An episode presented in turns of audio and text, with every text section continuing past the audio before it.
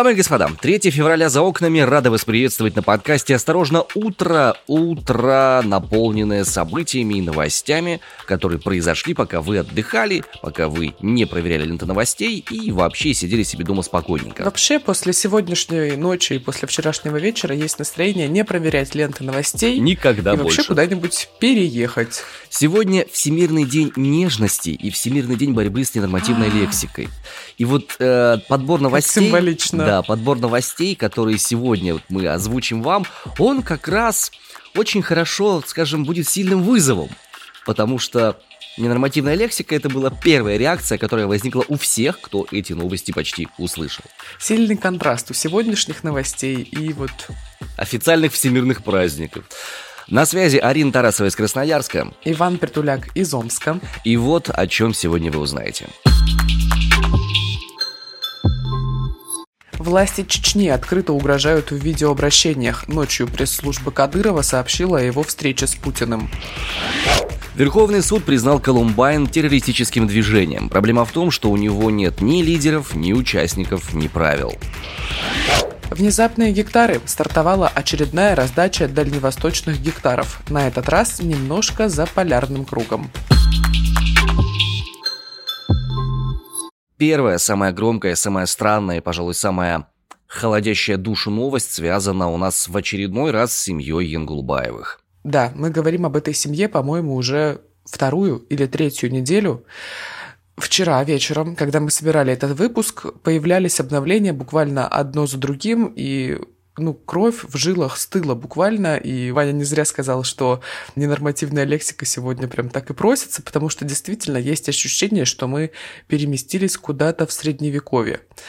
Первое, что хочется сказать, это то, что Зариму Мусаеву, которую некоторое время назад буквально похитили из Нижнего Новгорода и перевезли в Чечню, ее отправили в СИЗО на несколько месяцев. До 1 апреля она там точно пробудет, а это два месяца, ни много ни мало. В чем ее обвиняют, собственно? Обвиняют ее в ненадлежащем общении с сотрудниками полиции. Заявляют, что когда ее перевозили на, значит, судебный весь этот процесс, перевозили в Чечню, она исцарапала лицо полицейскому. Но если кто-то из вас видел видео ее похищения, и если вообще вы в теме и в повестке, слушали наш подкаст и так далее, вы прекрасно знаете, что ее не перевозили, ее похищали действительно, и буквально волоком тащили по подъезду, и вот такое сейчас обвинение придумали. Развитие этой истории получилось вчера. Вчера у главной мечети Республики Чечня под названием «Сердце Чечни» прошел митинг по данным чеченских СМИ, в нем участвовало 400 тысяч человек. Я не оговорился. 400 тысяч человек, да. При этом накануне в оппозиционных пабликах появились записи, где людей силой собирали на акцию, как пишет наш телеграм-канал «Осторожно новости». Но это вот как у нас в России бюджетников собирают, вот так и в Чечне произошло. Официальная формулировка этого митинга заключалась в следующем. Народ требует привлечь семью Янгулбаевых к ответу за провокации. 400 тысяч человек, кто-то с плакатами, с фотографиями семьи, э, берут эти плакаты, бросают на землю, топчут и выкрикивают всякие разные лозунги. Видео можете также посмотреть у нас в телеграм-канале «Осторожно, э, новости». В общем, довольно жуткая ситуация. Они грозятся наказать семью Янгулбаевых. Все вместе, все 400 тысяч человек. СМИ Чечни пишут, что... Ну, все на самом деле пишут по-разному. Вот, например, э, издание «Чечня сегодня» пишет, что собрались там 400 тысяч тысяч человек. Грозный информ оставляет чуть более меньшую цифру, 300 тысяч человек. Например, говорят, что на акции протеста присутствовали преимущественно мужчины. Вижу вот я сейчас на фотографии, что растянут такой плакат с фотографиями сыновей Янгулбаевых, и на нем написано «Чеченский народ проклял семью Янгулбаевых». Ну, в общем, это вся история, вот мы сейчас с Ваней за записью обсуждали, что эта вся история напоминает буквально какие-то разборки, которые вышли на на международный уже уровень. Напомним, накануне депутат Госдумы Чечне Адам Делимханов поклялся отрезать головы членам семьи судьи Саиди Ингулбаева. Причем не только членам этой семьи, но и угрозы также поступили в адрес тех, кто осмелится перевести слова Делимханова с чеченского языка на русский. Видеообращение было и от э, главы республики Рамзана Кадырова. Вот что он сказал. Они хуже, чем террористы, Дон. Где бы они находились, Дон, как бы они скрывались, мы их найдем и уничтожим. Они террористы. Или сами пусть приедут, задутся. Правоохранительные структуры получат по заслугам, по закону. Утром мы проснулись, и новое какое-то дальнейшее развитие этой истории продолжается. Две вещи, две новости. Первая новость. Председатель Верховного суда Чечни попросил прекратить отставку судьи Сайди Ингулбаева, а это означает лишить его иммунитета. А, Сайди ушел в отставку в 2015 году по собственной воле после угроз. Если ее прекратят, это означает, что у него, соответственно, спадает статус неприкосновенности, и в его отношении можно возбуждать будет уголовные дела по всем возможным направлениям, которым захочется тем людям, которые это будут делать. Заседание комиссии по этому поводу произойдет не где-нибудь, а в Грозном. Полагаю, что, скорее всего, э, статуса его лишат довольно быстро и, скорее всего, единогласно. Ну и, соответственно, до Сайди Ингулбаева станет гораздо проще добраться, он лишится пенсии, и, мне кажется, довольно очевидно, как будут развиваться события, если его отставку прекратят. И еще не менее любопытная деталь сегодняшней ночи, значит, что произошло. Знак.ком пишет, что пресс-служба главы Чечни опубликовала в ночь на четверг ну, то есть этой ночью, новость о том, что президент Владимир Путин встретился с главой Чеченской республики Рамзаном Кадыровым в Москве. Хотя ранее этого не планировалось. Хотя в среду, 2 февраля, вчера, пресс-секретарь президента России Дмитрий Песков заявлял, что в планах у главы государства встречи с Кадыровым нет. И были, знаешь, такие еще высказывания, которые, конечно, приводили в ужас и поднимались брови. И вот я сидела и думала, серьезно, серьезно, когда Песков, а, значит, заявлял, что есть какие-то более приоритетные, значит, вопросы, чем э, вопрос э, с семьей Янгулбаевых и вопрос Чечни вообще на данный момент. И куча всего появлялась в новостях о том, что Путин занят э, вопросами, значит, разборками с США и НАТО, с тем, что, значит, что-то его не устраивает в том плане, что США что-то не принимают по части безопасности. И я читала и думала, а ничего, что у нас в России как бы небезопасно на данный момент находиться? Ну, как бы это просто какая-то жесть, реально. Тем не менее, в качестве темы этой встречи между Путиным и Кадыровым обозначено следующее. Социально-экономическая ситуация в Чеченской Республике. Демографические показатели региона сохраняют положительную динамику, а безработица сокращается. И это, мне кажется, просто великолепно. Это замечательно, что этот субъект федерации так замечательно живет.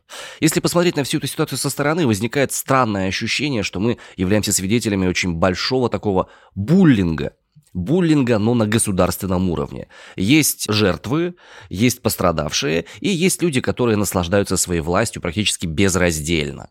В реальности в такой ситуации может разрулить только действительно наш президент, потому что, судя по всему, единственный способ каким-то образом ограничить подобную рвение яростное в осуждении семьи без судебных решений, это только сказать, что, ребята, закон в стране все еще действует – все еще есть нормы права, которые запрещают объявлять людей террористами без судебных решений и вот этого всего. Но если темой основного разговора между президентом и главой республики была социально-экономическая ситуация, у меня есть ряд сомнений и мыслей по этому поводу. Вань, ну это как э, курсовую работу назвать посложнее. Вот так же и назвали, собственно, встречу между Путиным и Кадыровым, которая случилась. По-моему, абсолютно очевидно, что там они обсуждали. И вот эта маленькая новость, которая появилась сегодня утром об их встрече, в очередной раз натолкнула меня на мысль, что мы с вами живем в каком-то неведении абсолютном. Вот нам кидают кусочек шкурки. Мы, значит, узнаем какую-то маленькую-маленькую деталь и начинаем думать, а что там могло произойти, начинаем как бы этот пазл собирать из того, что у нас есть. Но еще, что меня повергает в шок, что есть, значит, весь мир, который борется за равные права, который борется за автономность в отношениях, который думает о том, насколько правильно и тактично нужно разговаривать с человеком, чтобы его никак не ранить. И есть Республика Чечня, в которой власти в видеообращениях которые публикуются во всеуслышание и в публичное пространство, угрожают отрезать головы тем, кто им не угоден. Вчера, 2 февраля, Верховный суд по требованию Генпрокуратуры признал Колумбайн террористическим движением. Заседание прошло в закрытом режиме, поскольку в деле содержались сведения, относящиеся к гостайне. Какие именно сведения, неизвестно. Есть ряд проблем с этим решением, по той простой причине, что Колумбайн как таковой не является движением, организацией или чем-то, что можно взять и пощупать. Колумбайн — это термин, который стали использовать э, российские СМИ для того, чтобы описывать ситуации с школьными вот этими расстрелами, которые происходили в прошлом году очень сильно. А, но сейчас в ведомстве, в Генпрокуратуре уверены, что Колумбайн это целая организация, участники которой, далее цитата, отрицают общепринятые моральные принципы и нравственные ценности, пропагандируют девиантное поведение, суицид и насилие как норму жизни и способ достижения своих целей. И деятельность широко развитой структуры Колумбайна координируется с использованием возможностей сети интернет. Вот так считают в Генпрокуратуре. Чем грозит подобного рода решение? подобного рода признание несуществующего Колумбайна конкретной организации. По э, данным Следственного комитета, минимум 20 случаев скулшутингов предотвращают э, разного рода органы, ФСБ, Следственный комитет и так далее и тому подобное в год, начиная с 2015 года. Такая статистика есть. А, но в чем проблема с этим совсем делом? Если Колумбайн сейчас признают террористическим движением, то получается, что даже тот человек, который состоит в какой-то группе, который интересуется подобными вещами с научными целями, с какими-то исследовательскими целями, с чем-то еще, он автоматически может стать пособником террористов по факту признания этого самого Колумбайна несуществующего террористической организации, террористическим движением. А, член Совета по правам человека Верховский допустил, что э, участники нападений теперь будут получать более высокие сроки, следствие будет избавлено от необходимости выяснять их мотивы, и те дети, которые просто состояли в группах, соответствующих ВКонтакте, тоже потенциально могут стать э, фигурантами этих дел. Ну, я так подозреваю, что этой возможностью воспользуются специалисты, поскольку раскрываемость повышать надо надо. А есть комментарий интересный от адвоката Владимира Васина, который защищал несколько подростков, э, которых пытались привлечь к ответственности за интерес к теме Колумбайна. Э, на РБК есть комментарий его и на Медузе, которая признана иноагентом в нашей стране. Так вот, он подчеркнул, что как такового движения Колумбайн просто не существует, потому что нет ни лидеров, ни представителей, ни оргструктур, и с ним согласен директор центра СОВА, член Совета по правам человека Александр Верховский. Он назвал ситуацию с обращением в Генпрокуратуру необычной, поскольку очевидно, что Колумбайн не организация. Но есть противоположное мнение. Секретарь Совета Безопасности Николай Патрушев осенью 2020 года заявил, что растет количество подростков-участников молодежных субкультур, таких как скулшутинг и Колумбайн. То есть это, оказывается, уже целая субкультура. Ну, круто. Ну, не круто, конечно, но есть ощущение, что как будто бы не совсем верно люди понимают значение слов, значение слова субкультура и значение слова организация. Скулшутинги не должны происходить. Вообще таких инцидентов не должно существовать. Не то чтобы в России, по всему миру, потому что это какие-то зверства. И непонятно для чего вообще люди это делают. Но регулирование тоже должно происходить как будто как-то разумно. То есть не, так, что мы запрещаем движение, у которого нет ни участников, ни руководителей, ни какого-то свода правил, ничего. Ну, просто потому что движения нет в России, такой, не знаю, организации или еще чего-то, объединения. Вот, но мы его запрещаем вот как факт. Остается надеяться только на то, что другие меры, которые были разработаны после прошлого года, а именно э, несколько миллионная, несколько десятков миллионная кампания по выявлению э, ребят с э, сложностями в поведении, потенциальных жертв буллинга, потенциальных людей с отклонениями в студенческих учреждениях, будет работать и будет работать адекватно. И все те, кому нужна будет психологическая помощь в связи с тем, что их давят или глушат, чтобы все они могли ее получить.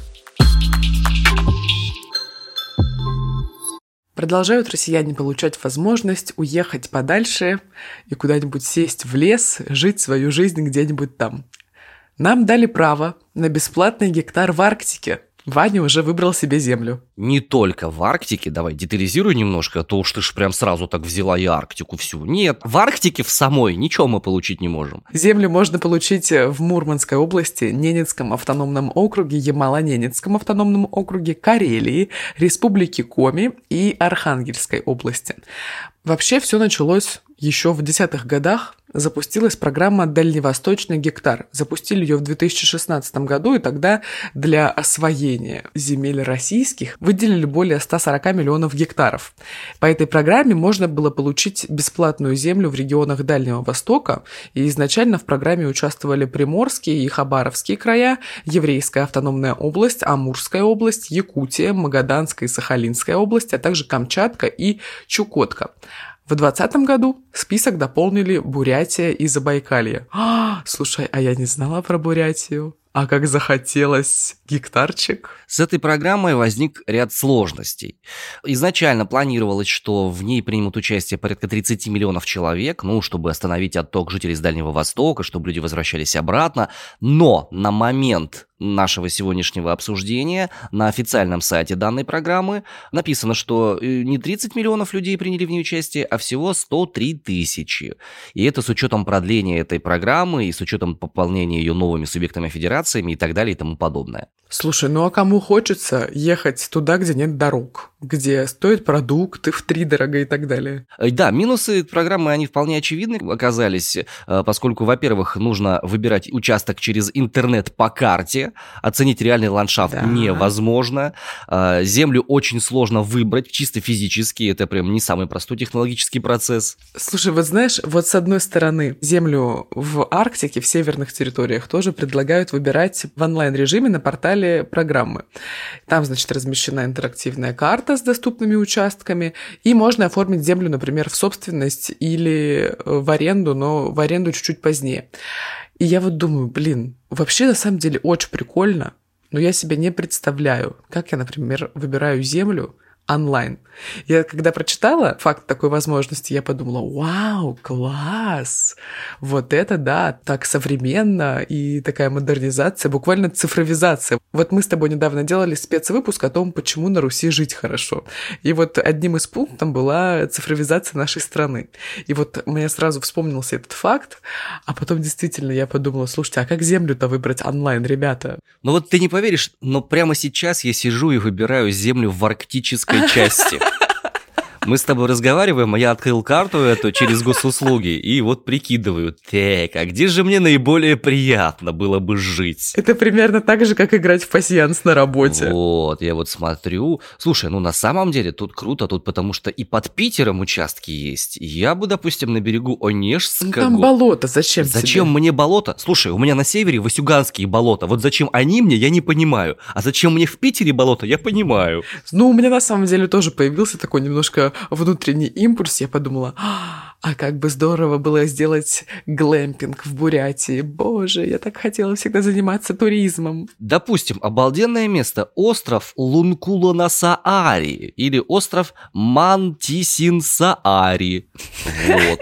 Он находится как раз на берегу Ладожского озера, и вот я бы там гектарчик-то заимел бы. Зачем тебе дом в Омске? Продавай, продавай и отправляйся. А, ладно, попробуем. В общем, чем закончится, я думаю, сообщим в следующих выпусках, а пока я хочу ткнуть куда-нибудь. Слушай, а можно же соединиться с женой в этом смысле? Она же тоже имеет право на гектар. Конечно. И дети твои. А дети твои не Пока имеют еще разве? нет, они потому что несовершеннолетние. Слушай, это ж можно... Ммм, как интересно. Ну, короче, так, все. Вот сейчас вот никто этого ничего не слышал, это только я так делаю. Вот ты хотел коз? Точно. Можно будет там их завести. Вот будешь в Арктике разводить коз. Кошмарно. Бедные козы. Легендарные островные арктические козы. У них будет молоко ледяное. Мы встречаемся периодически с экспертами, и эксперт сегодняшний нам очень помог разобраться в интересной новости, связанной с игровой индустрией. Буквально с начала этого года произошло несколько крупных сделок между крупнейшими игровыми компаниями со всего мира. Компания Sony выкупила компанию Bungie за 3,5 миллиарда долларов. До этого стало известно, что компания Microsoft, те самые, которые винду делают, делали, э, приобрели компанию Activision Blizzard за баснословные 67 миллиардов долларов. Это огромные деньги для мировой экономики в том числе. И вот о причинах и последствиях подобного рода действий мы побеседовали с главным редактором сайта DTF и ведущим подкаста DTF Вадимом Елистратовым. Вот что он нам сказал. С начала 2022 года в игровой индустрии произошло три очень крупных поглощения, и мы ожидаем, что они будут продолжаться, потому что В индустрии вообще в целом сейчас есть тренд на консолидацию. То есть компании, студии, издательства будут объединяться под крылом больших корпораций и таким образом уже в будущем воевать друг против друга. Это могут быть войны платформ, войны подписок, войны консолей в том числе. Все становится сейчас сложнее. Разработка игр самих по себе становится сложнее. И, например, какой-нибудь студии, да, становится проще стать частью большой корпорации, где у нее есть и больше технических возможностей, и больше поддержки. Студии могут делиться друг с другом движками, какими-то разработками и инструментариями и прочими такими историями, чтобы делать как бы наиболее, не знаю, прорывные игры наиболее качественные, способные удивить аудиторию, в том числе как бы, да, технологические. Отдельные студии заниматься этим, ну, скажем так, прямо непросто. Сам по себе игровой бизнес, он волатилен. Любая вообще популярная серия, да, как сейчас э, Battlefield, она может просто в одночасье окунуться в грязь, продажи могут уменьшиться в несколько раз, случится финансовая катастрофа. Если, например, у тебя есть студия, которая работает только над одной франшизой и надеется на то, что каждая следующая игра будет успешна, ну, эта студия долго не проживет. А если она будет частью большой корпорации, то, скорее всего, провал одной игры будет проглочен где-то в финансовом отчете. Опять же, как случилось сейчас с э, Battlefield, да, игра неудачно стартовала, но в рамках отчета издателя, который выпустил эту игру, это там меньше 10% э, всей выручки, поэтому в итоге у них рекордные показатели, а одна из самых их больших игр провалилась. Тренд на консолидацию будет продолжаться, и что интересно, что Microsoft, что Sony, они не планируют менять культуру компаний, которые они покупают. То есть Microsoft планирует выпускать и дальше Call of Duty на PlayStation 5, а Sony планирует и дальше выпускать Destiny на Xbox, потому что производители больше не мыслят платформами. Это уже достаточно глупо, на самом деле, в современном мире. Тем более, что нас ждут облачные сервисы, да, которые будут и расширять аудиторию, и частично подменять консоли. Я думаю, что они не сразу их убьют, как многие ожидают. Это будет какой-то долгий процесс. И на самом деле сейчас король э, в игровой индустрии тот, кто делает контент. Поэтому большие издатели закупают себе производителей контента, студии, которые умеют делать игры, которые умеют делать крутые игры, у которых есть своя аудитория, у которых есть какие-то отработанные методы. Например, в случае с Bungie Sony купила опыт. Она не умеет сама по себе делать сервисные игры, а у Bungie есть Destiny 2, одна из самых популярных игр сервисов. Вот они купили ее, и теперь говорят, что они собираются там за следующие несколько лет запустить 10 сервисных игр больших, которые Sony раньше делать не умела. Теперь вот на с опытом Bungie будет их запускать. В случае с Microsoft она купила гигантское издательство мобильных игр, например, и они будут расширяться в этом направлении. Они будут делать мобильные игры. То есть каждая эта покупка – это покупка людей, опыта, в том числе технологий, франшиз, и все это ради вот потенциальной войны просто за контент в ближайшем будущем. То есть как Netflix э, будет воевать там с Disney Plus и с HBO Max, так и Microsoft и Sony будут воевать именно наверное, по части подписок за свою аудиторию в будущем. Кто делает больше контента, тот и король. Ну что, если Иван Притуляк переезжает на берега Ладожского озера, я открываю глэмпинг в Бурятии. Вот еще несколько вариантов, куда можно отправиться, и даже погоду мы вам сообщим. В поселке Мирный Челябинской области сегодня минус один и легенький снегопад. В райцентре «Добрый крестьянин» Курской области снег валит обильно и всего минус 5 за окнами. А в деревне Радость Нижегородской области переменная облачность и всего лишь минус 7 градусов. Ну вот смотрите, какие названия населенных пунктов замечательные сегодня. Буквально прям вот под тот день, под 3 февраля. Потому что какой сегодня день, напомню? Всемирный день нежности и борьбы с ненормативной лексикой. Все боремся. Не материться сегодня, друзья. На этом у нас на сегодня получается все. Свои цензурные комментарии, наполненные нежными добрыми словами, можете адресовать зарисовывать нам в э, инстаграм-аккаунты, причем «Осторожно, подкасты» общие и в личные наши с Ариной тоже можно забрасывать. Кроме того, ваши комментарии на Apple подкастах греют нам сердечко, и от них получают огромное удовольствие все продюсеры нашего холдинга. А еще у нас есть телеграм-бот, в который можно зайти и оставить свой фидбэк на выпуск, прокомментировать какую-нибудь новость, высказаться или прислать туда голосовое сообщение, которое, возможно, мы возьмем в выпуск. Слушайте нас на всех площадках каждый будний день. Apple подкасты, Spotify, Яндекс Музыка, Castbox и любые другие платформы, где вы слушаете подкасты. Иван Притуляк, вот-вот пожелает вам хорошего дня и скажет свое фирменное слово, которое я не имею права произносить, а я желаю вам окончания хорошей недели и прощаюсь с вами до завтра. Любим, целуем, адьюшечки.